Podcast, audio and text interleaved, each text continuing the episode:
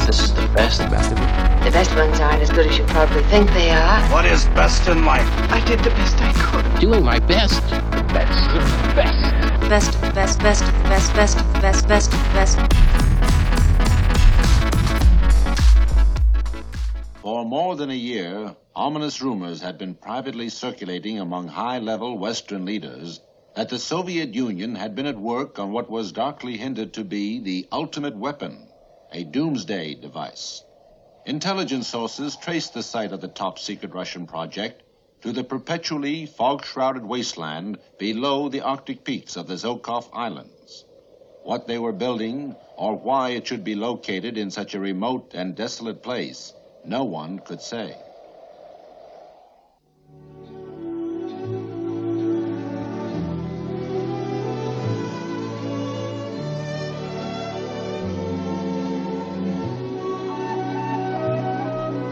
Hello, hello, hello, and welcome to Best of the Best podcast with myself, Connor Keys, alongside me as always, Mr. Ronan Mullen.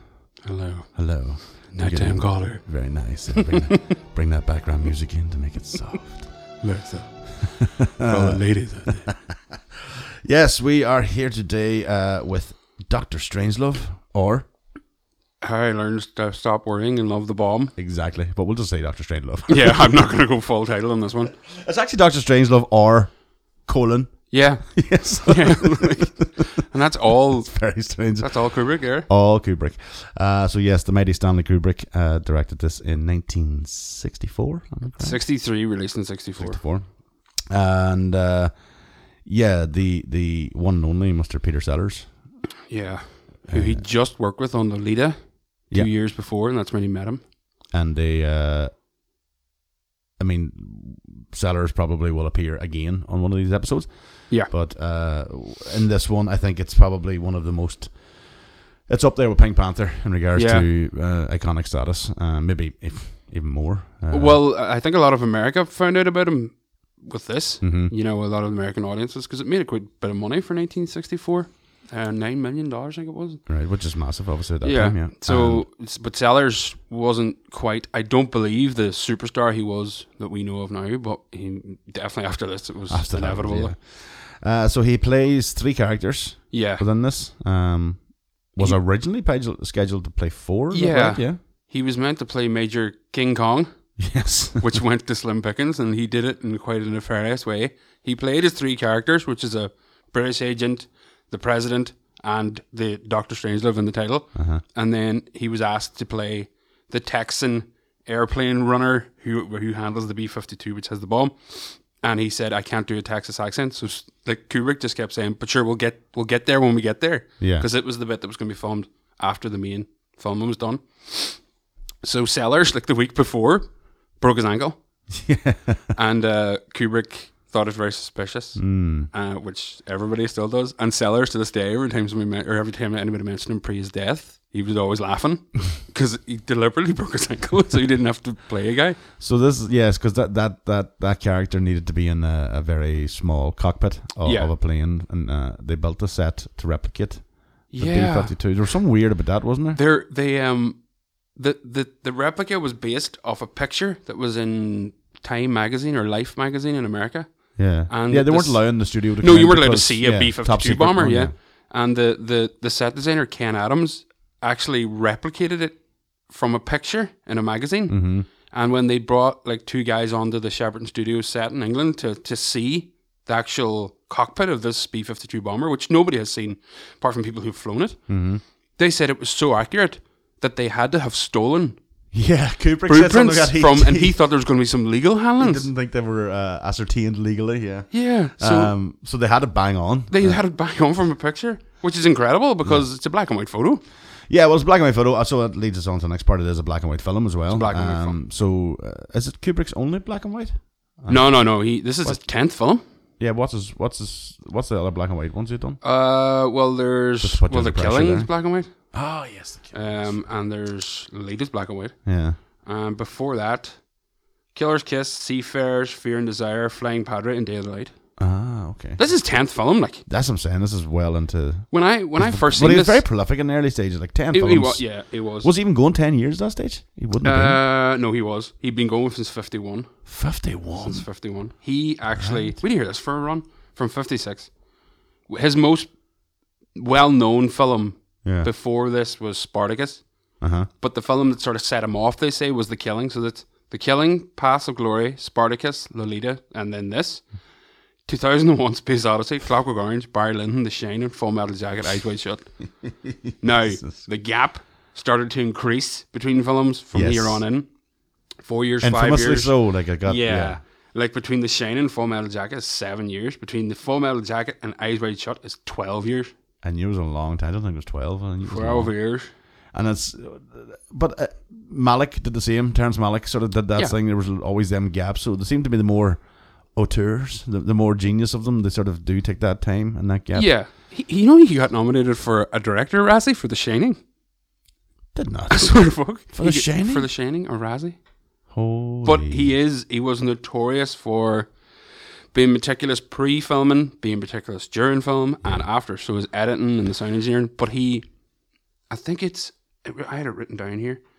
The the take of Slim Pickens riding the atomic bomb was over a hundred takes.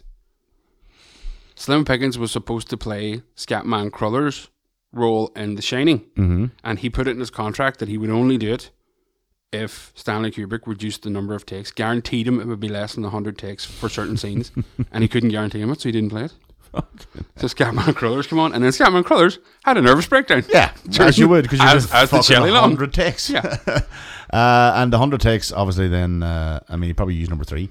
Yeah, like like Fincher. like Fincher job. He's number three. Uh, so then you have, alongside uh, Peter Sellers, Mm-hmm. uh, you have George C. Scott, You have George C. along with Slim Pickens. George C. Scott. Um, in this film, George C. Scott was sort of hoodwinked. Kubrick- I, I love the story. I love Kubrick says to him, "We do practice takes for every take of yours," and he goes, "Right, no bar." And then I don't know why he has Ronan Bob's accent, but and he goes, "Right." So he did like a over the top exuberant take, Yeah. and then he did his take. But Kubrick used the first take for every moment in the film. Mm-hmm. And George C. Scott- Scott was a wee bit fucked He off. was, uh, by it. I was just going to say, Scott was not happy about that. Nah, but you wouldn't be. But then George C. Scott's a fucking legend. Yeah. The first man turned down an Oscar. Remember that for Patton? That's right. He says it's, there's no way of rationalizing dramatic roles as who's better, who's worse. Everything's individual, so I won't be accepting it. Mighty. Good man. Fair play. Some people say he just hated the Oscar. probably good man, Scotty. Uh, so yes, and and uh, I mean that, that we should sort of uh, from the outset make sure that people are aware. If you haven't watched it before, um, obviously stop this podcast and go and listen. yeah, because and you watch. no, no, no, you- you might enjoy this podcast, but you won't enjoy it as much if um, you watch it and you're sort of playing along with us. We Yeah. could sit and describe it to you, but No, it's not the same. No. Uh, but uh, to to give it uh, its standing, um, i- it's up there with Life of Brian when it comes to Yeah. being seen as one of the greatest comedies uh, ever made. Very dark black comedy uh, a because very, you're dealing with obviously well, nuclear bombs it's and nuclear warfare, but uh, let's sort of go back to the start of it. It's this is based off of, of a thriller called Red Alert. that's right, Red Alert. Yeah, So Peter George wrote this this thriller, a very popular thriller called Red Alert, and Kubrick loved it, and he optioned the book to make a dramatic thriller. And as he was writing the script, he found that he kept dropping in like sort of satirical angles to every scene. Now it's pretty accurate to the book. Now certain things are nearly bang on, but the decision to change it into this satire of modern warfare and the fear of the Red Menace and communism and all this Mm-hmm. um, made Peter George leave. He he wasn't happy with how it was going. So his name's still on the, the Mm-hmm. Yeah, he's film and there all still, this yeah. there. So Terry Southern, who is a very witty chap, came on with Kubrick, and him and Kubrick would write the film as they were going to the studio to film. Oh, So they were changing the lines in the morning on the way the car journey up to, and Terry Southern is in the process of writing the film, and they get word back from the studio that a film called Failsafe is using the same premise, and it's a, it's going to be a drama thriller. So the film Failsafe, Kubrick heard all about it, and it was coming out the same year. It was being made by Sidley Lumet, and Henry Fonda was going to be in it. So they sent legal documents and got it stopped.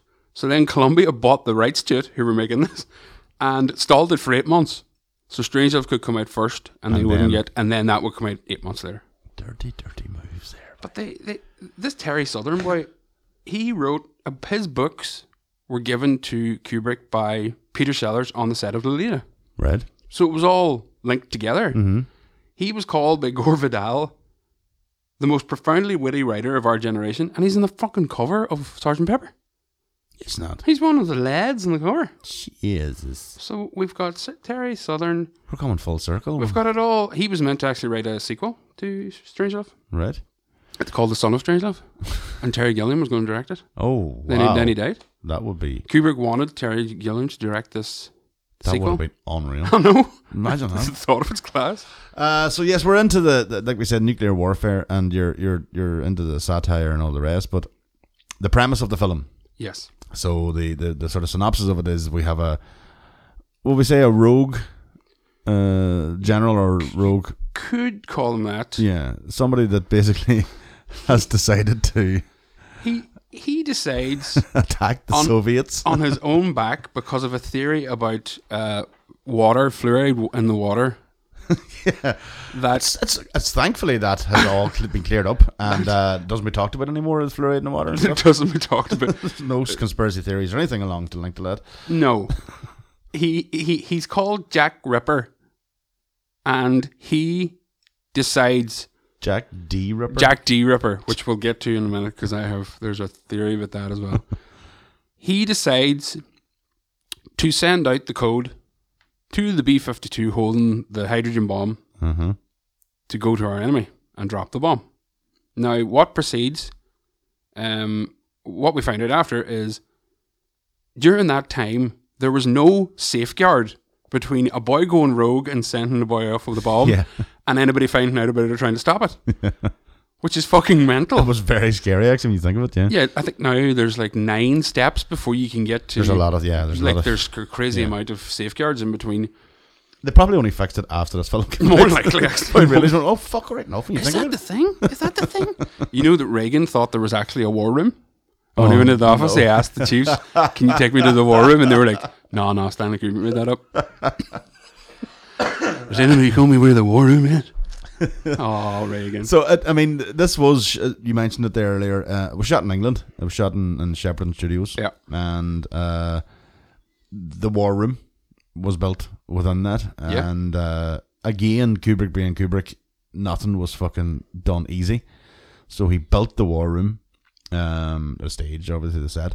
But then uh, one of the sort of more iconic scenes of it, or the shots in regards Mm-hmm. to cinematography, is the sort of overhead shot Yeah. of all these world players sitting around the table yeah, and uh, the ring of lights around them and the big board. on the big board. Which again, but uh, I mean, the Ring of Lights has a story behind it because Kubrick had worked and worked and worked trying to make sure, you know, all these different lights that they all fitted and where they needed to fit Yeah. to lit, light the way they needed to light. Even though it was black and white, Yeah, he found that when he shot it in black and white, some of the colors were brighter than others. Uh-huh. So he would spend days making sure every bulb was Yeah, the was same, same. brightness. and the the table they sat at was green felt Yes, so it would come up. to make it look like Mm-hmm. Yeah. a poker game. Yeah.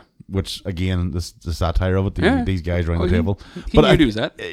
he also said somewhere along the line that that was to subliminally let them feel like they were in a poker game. Mm-hmm. You know, obviously Yeah, the yeah. stakes are a bit higher in this They're poker a wee bit game. higher. They're a wee bit higher. There's a great uh, Robert Ebert um, quote about that, and he said about the film, "It's masterfully sharp, accurately sobering comedy that unreservedly pins the blame for the nuclear race madness and Cold War paranoia squarely on humans."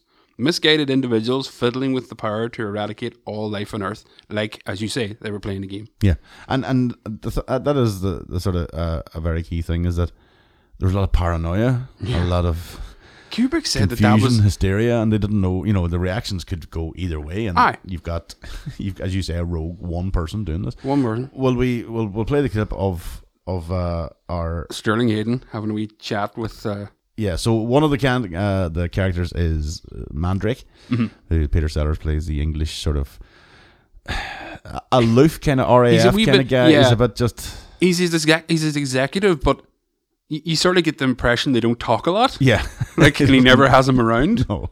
Um, but he's this is him explaining to uh, to Mandrake Mm-hmm. uh, what has went on and his reason, maybe. Total commitment. Mandrake, do you recall what Clemenceau once said about war? Uh, no, I didn't think I do, son. No. He said war was too important to be left to the generals. When he said that, 50 years ago, he might have been right. But today, war is too important to be left to politicians. They have neither the time, the training, nor the inclination for strategic thought. I can no longer sit back and allow communist infiltration, communist indoctrination, communist subversion, and the international communist conspiracy to sap and impurify all of our precious bodily fluids. That's this is where yeah he thought the flu- fluoridation of water was a communist plot from 1946, which is when they started doing it, which is coincidentally after the Second World War, to drain humans so that the Russian armies can just march over the world while everybody's fucked on poisonous fluoride. So then he sends a bomb. There's so, even that communist speech there. It's quite relevant in 2020 as well. You haven't You heard could a run few it- people this last fucking few months talking about shit like that. You're uh, the the more I watched uh, last week, the more I was going, Jesus, I've heard that sort of lingo quite a few times over the last few weeks, Uh, months. And t- to think this is 1964, that should have been uh, lingo that's g- long gone. Um, Mm-hmm. But yeah, it shows you that that uh, the power of that at the time, at that time, was huge. Oh, yeah. it's starting to creep a wee bit back in this sort of nationalism and all that sort of stuff that's Mm-hmm. coming in at the moment. But y- you would have thought that that should have been the nail in the coffin. you know, one, once they took the piss out of it like that, Yeah. it should have been it over, but it wasn't. No, no. It, it, it only sort of enhanced it, really, I suppose. Yeah. Uh, we've so you've got then the uh, the second character of uh, uh, Peter Sellers is the president of the United States. The, the president who is Is it American Merkin Muffley. American Muffley? Like- Almighty. They're even playing down these fuckers on their names, never Yeah. mind how s- insane they are. so, am I right in saying American in America was the uh, is a nickname for a wig, Yeah. and that was the he's completely bald. He's completely bald. He's called Merkin, and then Muffley must be something to do. Some I read somewhere it's it's also some sort of slang term to do with hair. Or Is something. it? Yeah, there's some there's some random thing. Just to- denigrating the man. I'm completely Whoever bald- this is based on. completely bald. Yeah. Uh, so yes, he's he's kind of the bit of sense maybe. Uh, He, he is That's actually the, one that yeah. has that talks more sense for a long period of time. It is until the end when everybody's sort of nonsensical that I think he's just following the crowd. But the entire time he is trying to talk sense to George C. Scott's military general, Mm-hmm. and he's trying to get this sorted, and he's trying to placate the Russians in every way possible, even when they're trying to take pictures of the big board, and everybody else is just going awry. But yeah, he he probably along with the his character, the British agent, Mm-hmm. is the the two that are trying to make more sense out of this. Because don't forget, the t- nearly the entirety of the time that Sterling Hayden and Peter Sellers are, are together, Yeah. the American army are trying to kill them, Yeah. to get in, to get them, to give them a code to I stop this actually, bomb. when you watch that scene, so uh, Mandrake and and uh, Ripper are, Mm. are sort of locked up in a room, and he's shooting like fuck out. No, fuck. Mandrake's He's lying on been- the sofa head first into it, crying. Um, but I, I did wa- when I watched it recently. It, was, it just sort of reminded me a wee bit about Full Metal Jacket. Yeah, you know those outdoor shooting uh, scenes that he had Mm-hmm. Yeah. Mm-hmm. done, you could definitely see it laid the ground for what was to come later on. Uh, the the sort of the, the as you say the the president's always trying to sort of be the, the, the, the sense in the middle of all this because ultimately yeah, the end result could be world annihilation. yes. But he has, as you say, he has to deal with the Soviets. he has to deal with the, the, the Russians and uh, It's just George C. Scott's reaction to every time somebody mentions Russia. He just gets more and more worked up, and it's hard to it's hard to imagine that those were his hyper takes, and he thought they weren't good. yeah, I know. It just I know. suits so well. Yeah, and and I think that's again we always have to give credit to Kubrick for that because he knew what he was doing. Um, uh, whereas if you had let it, left it to the actor, it wouldn't have it wouldn't have happened. No, if it was pure straight uh, Yeah. anger and you know aggression and drama, it would have been okay, but it wouldn't have been as hilarious and on the money as Yeah, Kub- just so so out of whack for that Yeah, time. yeah. this is the other thing we've said this before on this podcast in regards to especially older films. You really have to give it the context Mm-hmm. of the time and what was going on, and I mean, it's almost McCarthy level Mm-hmm. of, of paranoia in regards to especially the, uh, George C. Scott's character is. In a roundabout way, I think it was McCarthy because everybody was a commie. yeah. Everybody was somebody that was going to be an enemy could very well have been. and you've got then the that ability to to sort of use things that we take for granted now. Mm-hmm. The idea, like you say, a war room, Yeah. but taking pictures of the board was such a you know uh, to us now it's it's not it's such a normal thing because obviously you wouldn't show your enemies the you know No, of and when they course. say a picture of the board it's basically a big map It's a strategic map of where all their planes are monitored and where they're going to fly, where they are at the current present time. So it would be in Russia's best interest to, take know where photographs, they yeah. are. Uh, so yes, you've got this on. So we, we have then uh, we have a clip here of uh, uh, of the president trying to speak to. Basically, the Russian ambassador has landed in the war room, w- uh, much to the chagrin of George C. Scott because he can't believe we're going to let one of the enemy into the war room.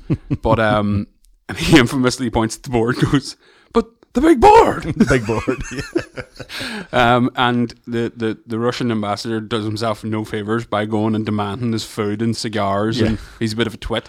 So he's being asked, "Can you please get Dmitri, Dmitri on the phone because they can't get the Russian president, and they want to speak to Dmitri and inform him of what's going on, but tell him everything is in order. We'll stop it." But the Russian president is drunk, and he gets him on the phone, and this is what happens. Hello? Uh, hello, Di- uh, hello, Dimitri. Listen, I-, I can't hear too well. Do you suppose you could turn the music down just a little? oh, oh, that's much better. Yeah.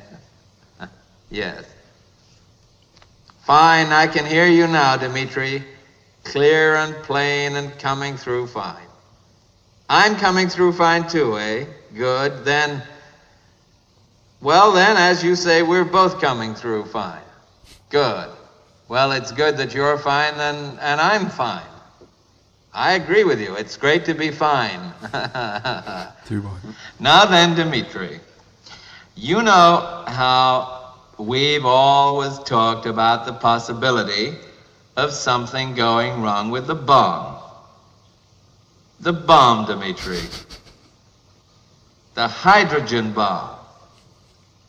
Well, now, what happened is um, one of our base commanders, he had a sort of, well, he went a little funny in the head. You know, just a little funny. And uh, he went and did a silly thing. well, I'll tell you what he did. He ordered his planes to attack your country. Uh, well, let me finish, Dimitri. See how straight he's playing that Let out. me finish, Dimitri. Well, listen, how do you think I feel about it? Can you imagine how I feel about it, Dimitri? Why do you think I'm calling you? Just to say hello? Of course I like to speak to you. of course I like to say hello. Not now, but anytime, Dimitri. I'm just calling up to tell you something terrible has happened. It's a friendly call. Of course, it's a friendly call. Listen, if it wasn't friendly, you probably wouldn't have even got it. It's like um, it's just like telling I- somebody I you've love- knocked down their fence or we've knocked down your. It's just so Worst thing is you've had those conversations yeah, with drunk absolutely, people. absolutely. of course, I'm, i love you. I'm full listening to music, full hook in the house. Somebody rings him and tells him that they're going to drop a bomb in the country by mistake. Um, I, I I don't know. uh, This just came to my head when I was watching him because he does it so well. You always wonder was there somebody on the other end of the phone? No, there wasn't. And I'll No, ask him there- gently. there he's wa- so good, you'd think there is somebody talking there's to them. there's a documentary. I got the Blu-ray and the Criterion Blu-ray, Mm-hmm. and there's a document, and then they say that he he that's him improvising. Most of his lines are improvised totally. I did see that. So a lot of improvisation from Sellers, and then retroscripting. happen. So they went back and added rewrote- them aye. to the, the They rewrote the- it the as actual his lines screenplay, were yeah. said. Yeah, Um, I, I take it that was Kubrick being sneaky fucker getting the fucking writing credits. probably. he did actually. There's only three writers credited to this, and none of them are Peter Sellers. um, and then you have and then uh, Kubrick as well was involved in the editing, but he's not credited. I've seen that. As no, well. he does that in a lot of his films. does- You know, he never went to film school. is that right? He has no film training at all. He was a photographer, and then he decided he liked making. He made, made a few documentaries, and then he made a few of the, the earlier films I spoke about, and he just would just found his way, I hate Consiga. which is mental, fucking mental. Uh, so yeah, you've got this, and I mean the war room as we talked about. I mean one of the, obviously the most famous lines in it, gentlemen Fighting in the war room. fighting in the war room. Two boys are fighting because George C. Scott again has found that the Russian ambassador has been taking pictures of the big board. Two boys are fighting. There's no fighting in the war room, which has been uh, it. I mean that line in itself, it has stood the test of time. I mean it just hit every mark it needed to make um, Yeah. in regards to the satire. Like, there's no fighting in the war room. it's just that's just so perfect. Um, I remember being like a top, the top lines in film, it being one of the top ten. It's, or- yeah, it's up there. It's uh, always used as one of the biggest quotes. Yeah. Uh, it was used as the first 25 films. Did you see that somewhere? Um, it was basically the Americans uh, decided that they were going to to archive Yes. certain films. So they picked 25 films that if, that if the world ended and uh, another s- race came along and they could find these 25 films and they would represent the uh, the world uh, as what they would want to be. That was one of the ones in the 25. I hope Ernest Saves Christmas is I also. think it's I think it just got in or but it might Ernest, have been- Ernest Goes to Jail. either one. Well, I- yeah, either, yeah, I don't really care. yeah. Just for the pos- posterity of it. Just not Ernest Goes to Africa. That was weird. Fox, you did in Africa? Why, who, did you, why did you get to go there? I think we have a bonus episode. coming up. uh, so, I mean, yeah, uh, th- that's the level of critical acclaim that it had in uh, in the sense that it was seen as so seminal that it uh, it to, it will represent Yeah. uh, in a, in a, a s- I don't know what the other 24 were, but in the selection of 25 films that was had to be in there, which sort of again kind of like Life of Brian, which which I keep referencing that, but it always comes up as being like the best comedy of all time. Doctor Strangelove is always in the top 5 Nothing has sort of taken it out of there. Uh, and I mean, it's one of those one. It's so smart It is. It really is. really smart. And I had mentioned earlier on it. It's kind of it's a slow burner. Mm-hmm. You know, you forget when you haven't watched it in a while. You forget. First of all, you forget that it's a comedy Yeah. because some of the some of the acting's done so seriously. Mm-hmm. you sort of forget. George C. Scott's the only one that's proper hamming up. Apart from we, we'll get to Strange Love, but Yeah. you know, we're only one properly hamming it up. The Well, rest, you kind of good. From the audio you just heard, the entire time it's cutting back to George C. Scott, and his facial expressions are hilarious. just as hilarious as the speech that Sebastian- Peter Challers is going through, but he, he does that the entirety of the film. Yeah. His reactions just get more. He gets excited about the thought of the B 52 actually succeeding in its mission. And they've just found out Oh, there's oh, a doomsday bomb yeah, in he Russia. Wants to, he wants to kill as many Krauts as Yeah. he calls them. You know, kill them as possible. Like he has a folder, a binder in front of him. That's something about mega deaths. he has a folder about that, and he and, and he's happy enough with ten or twenty million people dying. And in America, if if there's any sort of residual blowback from the bomb, So y- you've got then it it it's sort of uh, you more or less have three locations really. You've got the war room, you've got uh, Mandrake and and Ripper Yep. in the room, and then you have the guys on the planes. you know James, that's James Earl Jones's first rule, Is it the first rule? first film rule. Uh, I did not know it was his first one. He only but speaks a few times. It's not major, but It's not major, his- but his it's, yeah, rule. it's again the voice. oh, you, know, get him straight away. right away you can hear it um and uh, yeah i mean so on the planes then is slim pickens you've got james earl jones and that stuff so they think they're ready They heading think that- towards yeah, attack They think that They've Russia got the has order. advanced, and they, they, they, they have no more information than what came through on a code machine. yeah Um, and they read the code in the book, and it's to attack. yeah So ope was the OPE. What's Oh. the But code? you know that machine is called Yes. the CRM one one four. And yes the- Kubrick uses those three letters and three numbers uh-huh in a few of his other films, oh right okay but it's also used in Back to the Future. it is isn't. When Marty's turned up the guitar amp at the start of her, sir. What? That's the CRM 114, isn't it? Is on the amp? Aye, Eh, It's on a few films, but that's the most famous one of the ones that sort of homage. Love it. Love it when we find wee nuggets again. I love them, we fucking dirty nuggets. So Slim Pickens plays uh, Major Kong. Slim Pickens. Slim Pickens, let's just stop for a second. Slim Pickens is called Slim Pickens because he was a rodeo rider. And his dad did not like the thought of his son. He was a Texan, obviously, but he, he didn't like the thought of his son being a rodeo rider because there's not much to do. There's not much of a career. So he said to him before he went out, unknown to his dad that he was going to be a rodeo rider, he says, Well, if you're any good in it, there must be some Slim Pickens in the competition. So when he landed up to the to Uh-huh. sign in, he said, "What's your name?" He says, "Slim Pickens." That also went against him when he went to the war, because they said to him, "What's your specialty?" And he said, "Rodeo." And they went, "All right," and wrote down radio for the ent- for the entirety of the Second World War. His involvement was sitting in a fucking shack trying to communicate, and he had no idea what he was doing. He also has Not a bucking horse in not sight. a single horse. so he also has a brother in showbiz. Right? Do you want to try to guess what his name is? Easy Pickens. his fucking brother is called Easy Pickens. Mighty. Not even Slim Pickens' real name. His brother's Easy Pickens. Oh, that, Oh, just, too that good, just like- makes him even fucking better than he already was. But he, I, I genuinely in a film that Peter Sellers completely owns, Mm. and I mean completely owns. And there's some standout performances. There's no way I can imagine anyone but Slim Pickens playing this part. no, absolutely not.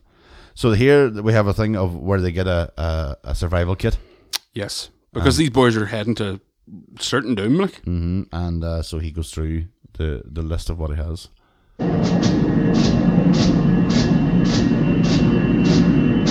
Survival kit contents check.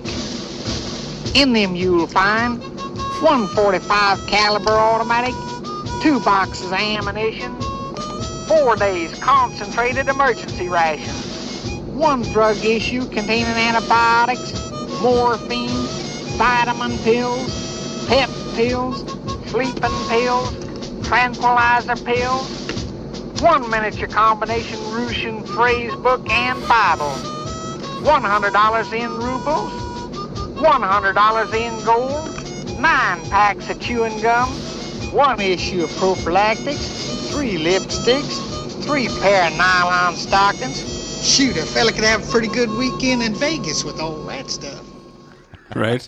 so do you notice there that he they, Doesn't say Vegas. he doesn't say Vegas. Mm-hmm. He says Dallas. Yes, that'll lead us on nicely then to.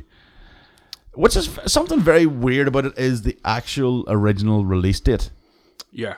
was the assassination of JFK. No, it was end of '63. The original uh, preview for critics Preview, sorry, that's what it was. was the something day- on the day of yeah. the day of the assassination. and so then obviously people weren't ready for this, so they delayed. Yeah, Um, until I think it was early '64. yeah, and then, but that delay is, was sort of a because there were so many. Well, apart from the fact that they thought America wasn't going to be ready for it and they weren't in the mood for it, Yeah. I suppose, but also that there was too many sort of close wee nods Yeah, that could have, and this one was being one of them. yeah. Is your government capable? Is your government ready? Is your government looking after your own interests? You know, a lot of things were spiraling. Uh, Mm-hmm. A lot of themes. a lot of themes. Was the conspiracy theory born out of this? The, The na- the, ner- the notion of it born out of the JFK. I, I'm not too sure actually. Um, It's certainly sp- in my lifetime, I've only ever known the phrase the JFK conspiracy theory. Oh, sorry. Uh, you oh, know, oh, yeah. The CIA made up. Yeah, they, Yeah. they came out in, in the eighties, I think, and said that yeah, we made up the, the, the term conspiracy theory. Yeah. Um, to stop those who didn't believe the Warren Commission. yeah, So fucking turns out conspiracy theory is actually real. yeah, yeah, yeah. yeah. it's not this is- real, but us confirming it means but we but we made up that phrase so we could uh, slag people off. They- um, but they- yeah, but th- he was going to say Dallas, and he that. was he was. ma- It's, it's and you Dallas. can still see him wording Dallas. yeah, he's, he's my There's some random weird thing I seen. It's still available somewhere. yeah. There is a cut. There was a There's- cut there's one release, version, it's something to do with like French, French subtitled English audio or something. and it It's- has the original ending. The original Right, ending had yeah. a pie fight scene That's that they right. cut out because it was a bit too laughy laughy. Yeah. Also because of the phrase, "Gentlemen, the, the president gets hit in the face with a pie from the Russian ambassador," and it says, "Gentlemen, our gallant young president has been struck down in his prime." Yes, that was the other one. That probably wouldn't have been. Wasn't a great phrase to use when the whole uh, of America was mourning the loss of JFK. Yeah, probably not astute. So but you can understand th- their their decisions, but they're a bit freaky. I mean, We- if it had yeah. have been, if it had have went out on that day, you know, the preview was on the day, Mm-hmm. so and and the week after was going to be a release. I, Uh, I think conspiracy theory would have went through the roof. would have been through the roof, and the film would have bombed in a hole, and we'd never heard of Kubrick again. Yeah, that's it. More than likely. If you think of the, the, the output after that, we wouldn't have had it. So, no, uh, so yeah, it was a it was a strange time. very strange. time. Quite times. So they they uh, we're going to get a hunt to then uh, the, the sort of the, the plot's moving along. We have the the the Slim Pickens and the boys are on the flights uh, on the planes. They still believe that they're going to attack. Yep. There's a lot of panic in the war room. Mm-hmm. Uh, Mandrake and Ripper are. Uh, Mandrake does believe he's going to be able to talk Ripper round to He give him- does. to give them the code Yeah. because they need to break this code to be able to send a message to them. So, Mm-hmm. thankfully, um, Mandrake does believe that Ripper is going to talk to him. He goes to the toilet. Yeah, to calm down. He's Calm just going down. to freshen up, Yeah. and then he puts a bolt in his fucking head. so nobody is getting the code. so now it's up to Mandrake then trying to figure this out, and it obviously turned out to be OPE. Um, but a play on peace on earth and some other, you know, he was trying to work out the code. yeah, yeah, yeah. Uh, again- Purity of there's something. That's right. Pu- purity of essence. Essence, maybe? that's what it. was, yeah. Uh, and so, yeah, I just the. I remember watching it the first time. I was not expecting that gunshot and that thud of a bu- Because you he's know. so set in his ways. The whole the Yeah, he's- entirety of and the he's film. out, he's, just he'd been he'd been carrying a fucking Oh, he- Arnie Schwarzenegger style fucking machine he, gun was shooting at standing the- in the front of the window while bullets were flying past him Yeah. and shouting out good shooting boys and then coming back like he had no fear so for him to was a- finally realize that they want what's in his head Yeah. which is a code Yeah. And it was such a shock. I mean, obviously, it must have been massive in '64, uh, but it was shocking even for us to, you know, when you're watching the first time, because you do think this is one of those sort of films. Oh, here we go, Mandrake's going to be the hero, and he's going to, you know, talk right. Next thing, boom, you're like, oh, holy fuck, he's yeah dead. we hadn't been taught Kubrick ways yet no. And uh, and uh, again, I suppose the timing of it. If it was, if it was, if that film was made in 2020, we'd probably see the suicide shot yeah we'll probably see him inside the bathroom. Yeah, Mm-hmm. blah I- blah. You know, he he did it with Full Metal Jacket. You, you might have seen that sort of thing, but this time it was just door closed and the noise. That's Yeah. all. You, that's all you needed. Uh, th- one big complaint I had about the film, go on and it really, uh, especially when you rewatch it, I I can't understand how Kubrick let it happen. Was the audio?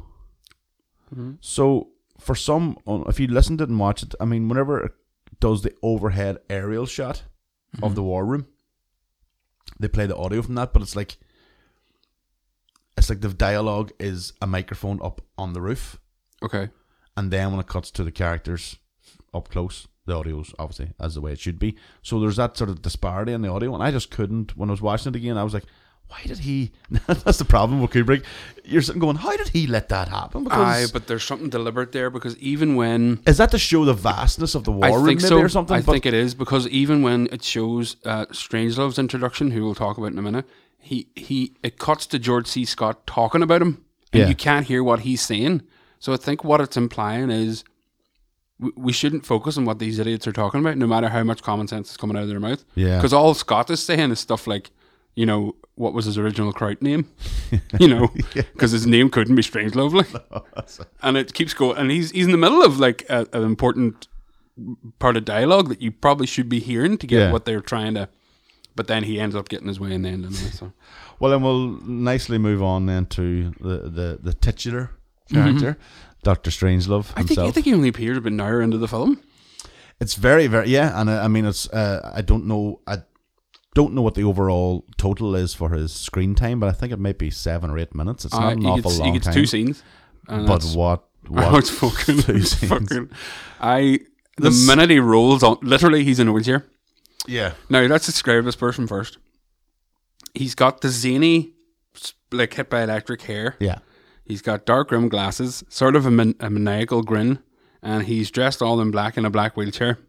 He has one black glove on his right hand, which for some reason works autonomously from him. He has no control. Oh, what did the name they give it? Um, alien something. They've an is an alien controlled hand or something, or there's something that's which seems to be- still believe he's a Nazi. has its own life. Yeah. And this is one of he's based on you'll know about this guy Werner von Braun, Yes, who was part yes, of Operation yes. Paperclip. Yeah. He was the guy involved in Apollo Eleven and Yeah. other bad things back in. And the, that's what I love about this is that they they, they weren't afraid to highlight. I wasn't that. saying Apollo Eleven was bad.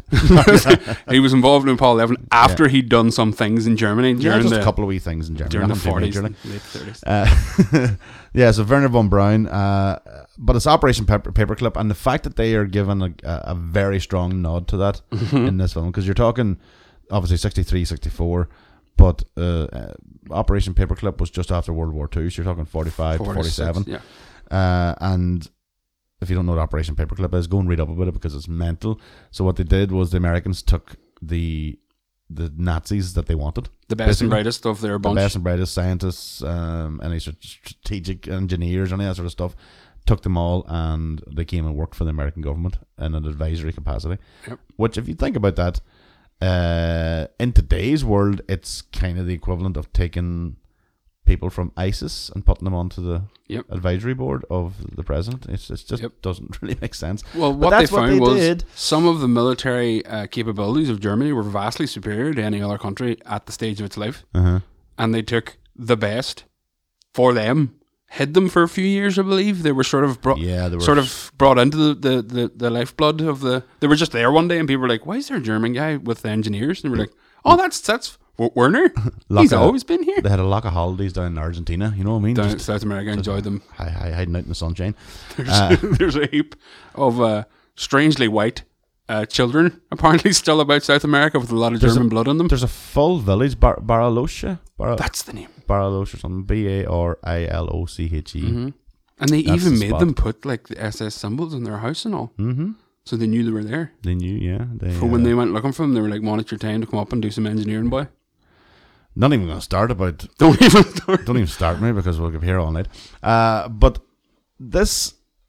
Doctor Strangelove, I don't know. I'm not going to pronounce what the, the guy said his, his his name was in German, No. um, but it means Doctor Strangelove. Yeah, it does. Otherwise- It, it means Dr. Strangelove. But uh, this is Sellers' maybe greatest performance. I, th- I I think so. Um, Uh-huh. And I've it's- seen some extraordinary things from him. He's but done this- amazing stuff, but this is From just- start to finish, you, Yeah. you're giggling. But the perfor- you have to I, wa- I, watch it. I have to wonder about the uh, the people behind because Well, do you not see They're uh, all- the ambassador when he starts hitting his arm because Uh-huh. it's locked into the wheel of the chair? the ambassador breaks and he's laughing. oh, I didn't see. I must and he go and puts look his again. head way down, so it's just a shadow. and he's ready to go. Like, It must have been again if you take context into it. They, they they must never have seen anything like that before. no, no way in hell. I mean, this was just uh, a g- he is so zany and so- Entirely improvised. Like Kubrick just went, do whatever you want to do, and and Sellers actually said, he, Kubrick was using the, the bulbs you were, we were talking about Uh-huh. on the lights. He was using these black gloves to remove the bulbs and replace them and That's get right, yes, And Sellers said, "Why do you use them gloves?" And he's like, "Oh, it's to take the bulbs off." And he was, "Give me one of them gloves." And that's the ha- the glove the he hand. uses, and that's the, the hand that works separate from his we'll, we'll body. play a clip of him here, but a lot of visual obviously comes from the hand because Yeah. the hand, uh, the, as you said, the hand the hand still believes. It's either still occupied by the Nazis, It's still- or it believes it believes that it is So still a weird. Nazi. But the, the, when he first appears, you don't know anything about the hand because he's he's just talking. But it seems to be when he's getting more amped up, the hand is going mental. so when he first appears, he's merely he's got a cigarette in his mouth, and the hand grabs the cigarette. And you can see him wrestle the cigarette out with his other hand because he didn't want it to do that. And a couple of times he does say "Mein Führer." He says, "Mein Führer to the President To of the the United President. States. Nuclear reactors could provide power almost indefinitely. Greenhouses could maintain plant life. Animals could be bred and slaughtered.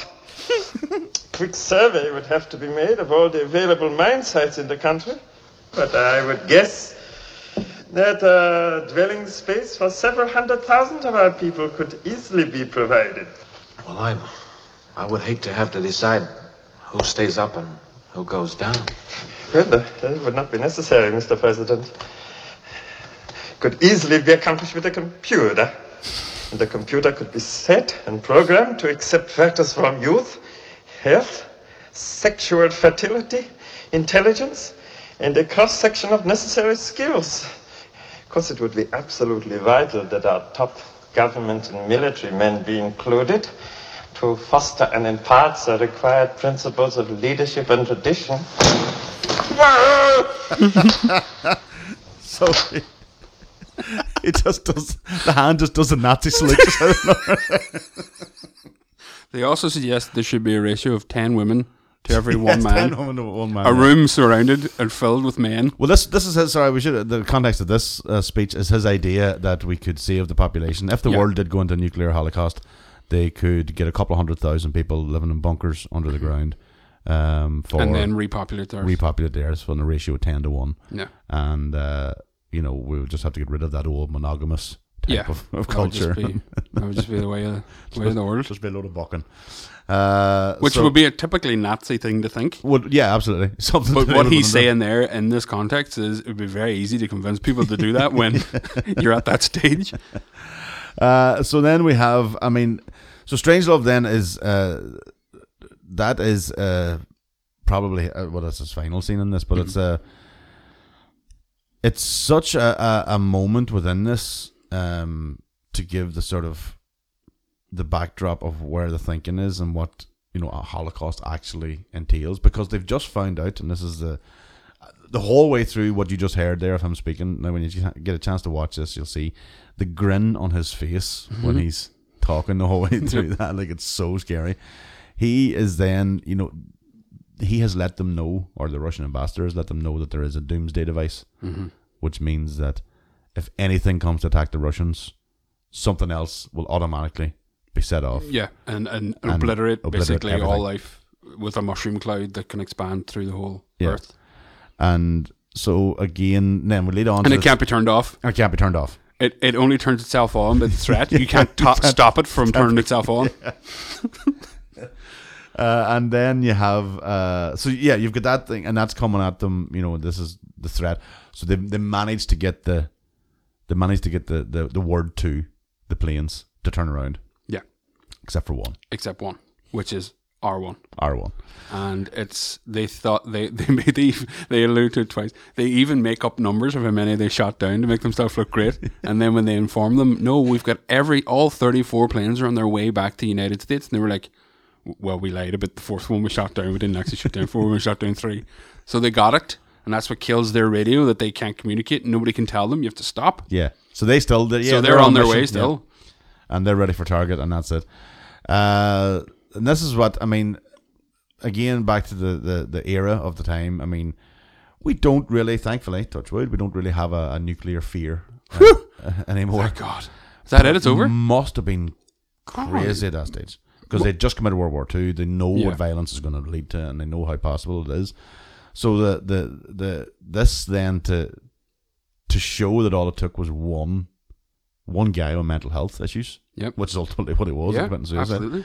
Um, was able to send this and and, and irreversible, uh, and so then we leads leads us then to the ending Yeah. which again is you talked about it earlier on. So Mm-hmm. the hundred takes, of, Over uh, 100 takes. Slim Pickens riding uh, a Basically, the mechanism to drop the bomb has also been shot and damaged. yes, and this is Jim Zara Jones in the middle of trying to get this. Yeah, Yep. he's trying to get the doors to open, basically to drop the bomb, and they would not. There's been a malfunction, Mhm. and so then uh, our, our our very own Easy's brother, Easy's Pickens' brother, Slim. uh, he decides then to to raid that bomb to He gets to on the his bomb and he destination. jumps on it and he rides it like a rodeo, like a fucking rodeo. but it is uh, it's one of the most iconic shots in film, Mhm. and it's probably one of the reasons why it took so many takes because Kubrick wanted to be fucking as bang on as you can get it. Yeah. Um. uh, now to say that that would be necessary in this day and age, it wouldn't. No. because of digital effects and the like. Well, that's but- it. Yeah, you could do so much, but I mean, it, w- it definitely wouldn't need a hundred takes. No, I don't think anything needs 100 Actually, takes these they days, probably but- didn't need a hundred takes then. Yeah, more likely. But uh, th- I don't think anybody would have been involved in something that technical back then that many times. No. So Um, so yes, uh, Doctor Strangelove. he or he alludes many times to how it's all of it's about sex. The whole film is Mhm. about men who have blue balls. That's why everybody's so fucking weird and Pent up amped up and on uh, all this. You know, Alex, it makes a lot of sense actually. from the phallic symbols of guitar, uh, cigars, and missiles through the ever present linguistic association of bombing Russia with the act of coitus to the fantastic open sequence of two planes merging for fuel. That's right. so Ah, I you're going. forgot about that, "Ah, so actually, that's yeah." two, uh, There's also a weird thing. There's two stories I have to tell you.